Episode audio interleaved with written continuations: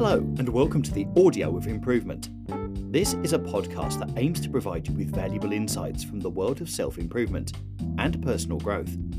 You'll learn things like which micro habits effortlessly improve your life, what are the rules that help you focus on the things that matter, and complete guides to increasing focus, boosting productivity, and goal setting. Here's today's episode.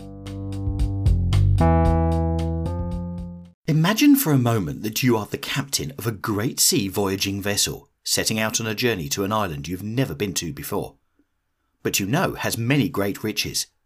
The weather is fair, your maps point a clear course, and everything is going in your favour. However, as you set out on your journey, you discover that your crew members have started to grumble. It seems they have doubts as to whether the island exists, whether the ship can actually make the journey and whether they really deserve the riches should they find them. The crew decides to mutiny, turn the ship back around, and head for the port where they came from. That seems a bit silly, doesn't it? Not deserve the riches? Even though everything was going well, and you, the captain, knew exactly where you were going and what you would find there, they still had doubt.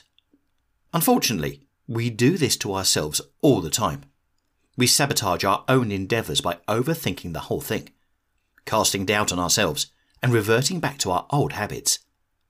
Instead of asking out the person we'd really like to be with, starting the business we've always dreamed of, working out regularly, or any other number of important actions we know we should take in order to have a happy, fulfilling life, we mutiny ourselves and send us back where we came from. Nothing changes, and we never find the treasure. But we can gain control of the crew members, that are our emotions, by following a few steps to make sure we forge ahead despite the fear. The first thing we can do is change the way we think about our goals. In Tony Robbins' book, Awaken the Giant Within How to Take Immediate Control of Your Mental, Emotional, Physical, and Financial Destiny, he explains that some people make so many evaluations that even a minor decision turns into a major production. In order to exercise, they must 1. Get up. 2. Find some workout where they don't look too fat in. 3. Pick out the right athletic shoes. 4. Pack everything up in their gym bag. 5. Schlep over to the gym. 6. Find a parking spot. 7. Climb the stairs. 8. Sign in. 9. Go into the locker room. 10. Squeeze into the workout clothes. And 11. Finally attend the class. Hit the stationary bicycle and sweat like crazy. And then when they're done, 12, they have to do all this again in reverse. Of course, these same people can easily get themselves to go to the beach. They're ready in a heartbeat. If you ask them why, they'll tell you, well, to go to the beach, you just hop in the car and go.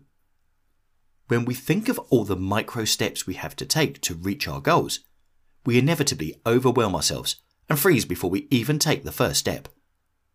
Instead of overthinking and breaking the action into a million pieces, it can be helpful to think of the action you need to take as one big step, or one chunk. By changing the way we think about going to the gym, or whatever it is we're trying to do, we can change our emotional response to the action. Just going to the gym sounds simple and doable, and we're therefore much more likely to actually do it because we're not emotionally overwhelmed. Next, remember that other people are mostly interested in themselves.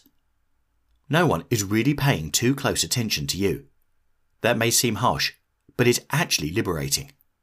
The reality is that other people are so absorbed with their own struggles, fears, failures, successes, and what they're going to have for dinner tonight that they rarely take too much time out of their day to consider what you're up to. When we remember this, we're less likely to fear the judgment of others because we know it's not really an issue. Try meditation. Practicing meditation is incredibly helpful for clearing the mind and centering your emotions. With the breath, you can exhale all your self doubt and anxieties, and inhale energy and determination to move forward despite your feelings. If you're a new meditator, try one of the many meditation apps on your phone. Even if you meditate for just a few minutes, it can produce incredible results.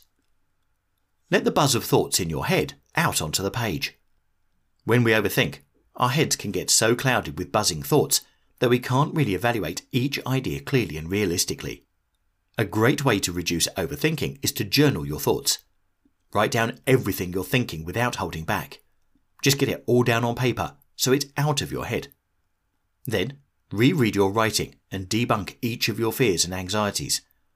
Ask yourself questions like Is this fear really worth keeping me from trying something new? Will this fear result in my death or the end of the world? Am I just negotiating with myself to try and get out of doing something I know I should do? When we evaluate each of our fears, they lose their power because we realize that they aren't as big a problem as we thought they were. And if you can't journal, talk out loud. If journaling doesn't appeal to you, you can accomplish the same thing by talking with someone you trust. Airing your thoughts and feelings often makes them lose their power. So, you can move forward with your goals. You might realize that your overthinking has been ridiculous and the problem isn't so complex. Or the person you talk with might have some insight you hadn't considered yet. Embrace your self doubt. One of the best things we can do to overcome our self doubt is actually embrace it. Make the decision to embrace your discomfort and embarrassment. Adopt a learning mindset and accept that failure is a possibility. And that's okay. Ask yourself, what's the worst that could happen if I fail? If the answer does not include dying, then you will probably be fine. We have to realize that the only way to learn is to try new things.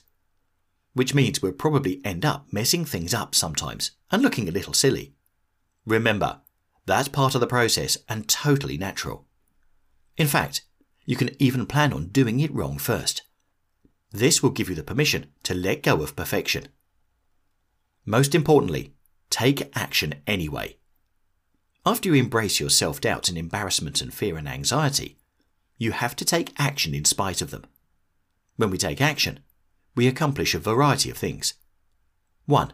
We stop overthinking because we're focused on moving forward. 2. We actually move towards our goal, obviously, and three, we give ourselves momentum so the next time we encounter self doubt, we remember that the last time wasn't so bad and we can forge ahead regardless. Repeat, repeat, repeat.